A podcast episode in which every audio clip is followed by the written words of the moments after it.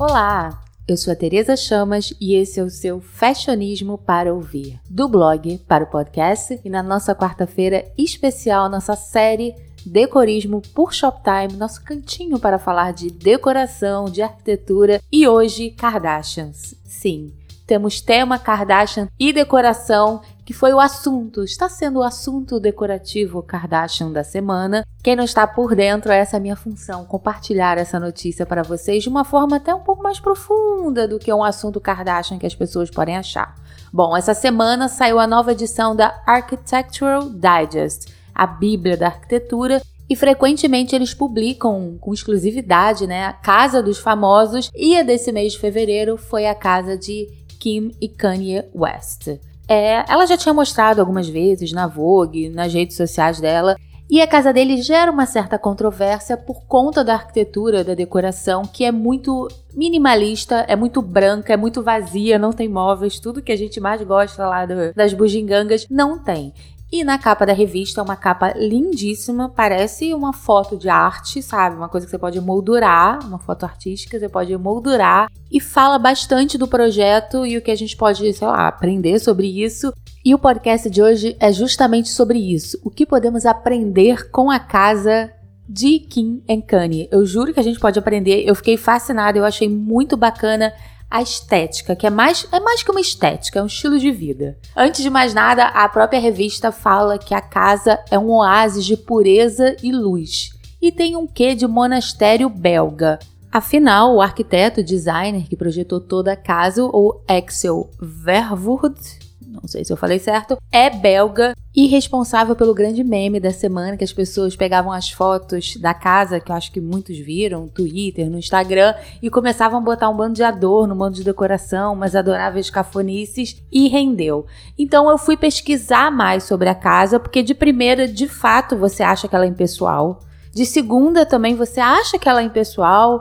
De terceiro, você começa a se esforçar e depois que, se você tem interesse a mais sobre isso, você começa a entender as nuances e aprende que esse estilo que eles colocaram na casa, né, com muitos anos de projeto, ele é mais que um estilo arquitetônico, é um estilo de vida. E aí que entra uma expressão.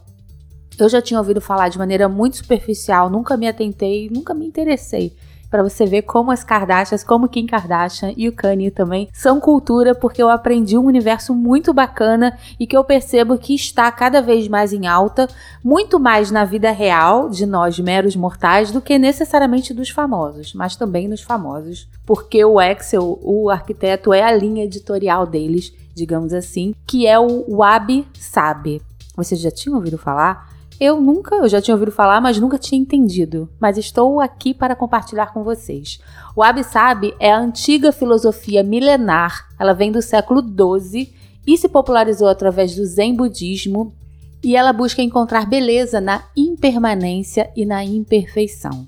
O Wabi-Sabi, olha que ironia vindo de quem vem, é o oposto da ostentação é o contato com a natureza, com a rusticidade, com o simples. E essa essência do wabi-sabi não é só na arquitetura. No, no, Japão, ela é presente desde o bonsai até a cerâmica, pelaquela cerimônia de chás típica né, dos orientais, dos japoneses. Então, isso é mais um estilo de vida. E estamos falando aqui de decoração arquitetura. Ela se aplica nesse caso. Mas como? É aí que eu aprendi fiquei, sim, fiquei encantada. Achei muito bacana e vou compartilhar com vocês alguns tópicos que caracteriza esse estilo arquitetônico de decoração, de design wabi-sabi e que é levado é, no universo Kardashian, mas também tem se destacado muito, assim como, por exemplo, a decoração escandinava, esse lado wabi-sabi tem estado cada vez mais forte, especialmente pela essa era que a gente vive, uma era mais minimalista, uma era mais consciente em relação à sustentabilidade e várias questões.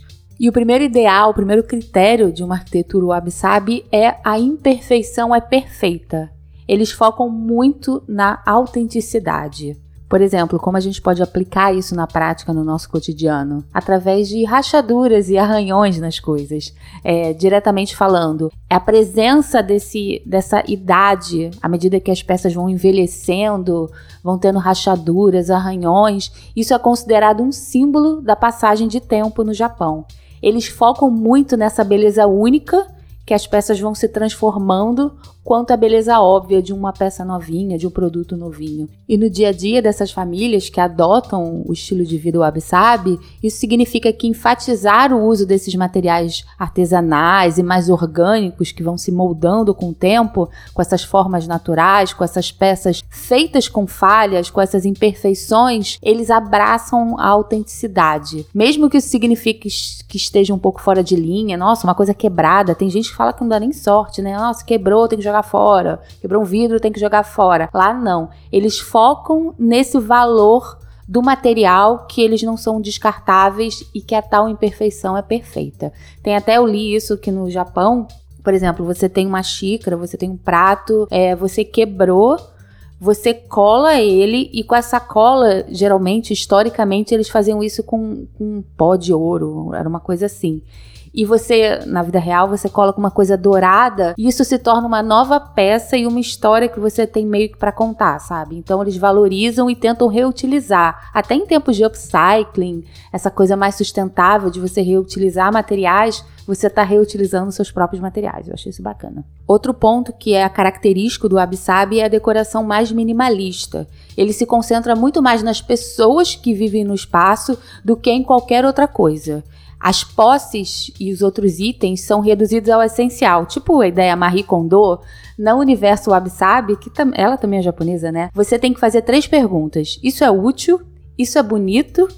E tem um, traz um fator nostálgico? E só isso você mantém na casa. No vídeo da Kim e do Kanye que tem no YouTube, né, no tour pela casa deles, ela até fala que ela era mais sensata. Então, assim, como é que eu vou guardar tudo isso? Eu preciso de gavetas. Você, faz, você tá fazendo um projeto, ela falava, eu preciso de gavetas. Aí eles meio que tentavam mostrar que o novo estilo de vida deles iam ter menos objetos, iam ter menos coisas, apenas o necessário. Não que a gente não vai ter, inclusive tem vídeos dela que ela tem uma geladeira gigante, que a cozinha dela é toda bem equipada, é óbvio, mas mostra que a gente vai guardar as coisas mais úteis, mais bonitas e mais nostálgicas. Então esse é um foco muito importante do Absab. E outra característica e que as pessoas podem adotar isso na vida real, não precisa ter uma casa de milhões de metros quadrados como a deles, é através da paleta de cores uma paleta de cores mais tranquilas, que foca muito no branco, no bege, no cinza, em tons quentes, terrosos, isso tudo mesclado aos materiais sisal, madeira, cobre, cimento, objetos mais naturais, uma pedra, uma cerâmica, palha, fibra, tudo isso por quê? Que é o que é o que vem, tipo, é o que tem para hoje. É o material natural, sem uma mudança, sem uma coisa tecnológica, sem um produto feito no laboratório. E no final, seja através das cores ou dos materiais, esse espaço fica um clima mais quente, mais sereno, mais orgânico, porque a gente está meio que integrado à natureza, porque não é a natureza a plantação, que a deles tem muita vegetação, mas os produtos que a natureza nos oferece. Acho muito bonito esse ideal japonês, né? E a gente falando assim, a gente pode até achar ah, só a galera rica que vai conseguir só um maquin da vida, mas não, até esses materiais mais orgânicos, mais naturais, palhas, o sisal, eles são até muito mais baratos do que esses super sofisticados. Então, assim, Vale ter um novo ponto de vista, a gente tem uma nova observação sobre essas estéticas. A gente tem as redes sociais, esse mundo da internet, a gente tem recebido muito mais informação e muito mais tipos, estilos e linhas editoriais. Então, Conforme eu falei, a gente viveu muito essa era da decoração escandinava, o próprio minimalismo. A gente já gravou aqui no Decorismo é, sobre o maximalismo, que a gente começar a ter apego às coisas e não precisar sair se desfazendo. Então, esse ideal Wabi-Sabi, eu sei que já é muito difundido por aí, a pessoa que só foi pesquisar depois que uma Kardashian foi falar, mas que bom que eu consegui entender é, vale cada um adaptar da sua forma, do seu jeito, esse ideal da vida bagunçada, que até mesmo o Abessabe fala que a gente não pode se preocupar com tudo. Até a cama, o tipo de lençol que eles usam é diferente. É um tecido que pode ficar amarrotado. Então, esse desapego do produto, do material novo e resgatar algumas coisas nostálgicas. Isso é muito bacana. E veja só a casa da Kim e do Kanye, que é mega assim. Muita gente pode achar que é até mega opressor, uma coisa meio do monastério de fato, mas trouxe uma, mens uma mensagem. O arquiteto Axel, ele é muito renomado e o resultado final, assim, rendeu meme, rendeu piada, rende reflexão e rende tudo. Desde que renda alguma coisa, que a gente consiga assimilar uma coisa E o papo aqui no nosso podcast de decoração é falar sobre isso, é repercutir, é conversar, é entender, tentar pelo menos desconstruir um pouco. Desconstruir a desconstrução. Espero que vocês tenham gostado. Eu adorei, adorei aprender, porque eu, eu aprendo repasso para vocês e juntos aprendemos. E esse foi o nosso Decorismo por Shoptime, amando o nosso cantinho decorativo. E vocês sabem que tem fashionismo espalhado por todas as redes sociais, tem o Shoptime, o e-commerce, estamos juntos. Esse final de semana, sexta-feira, tem o um podcast especial sobre o Oscar. E semana que vem estamos de volta aqui no Decorismo por Shoptime. Valeu? Beijos e até a próxima!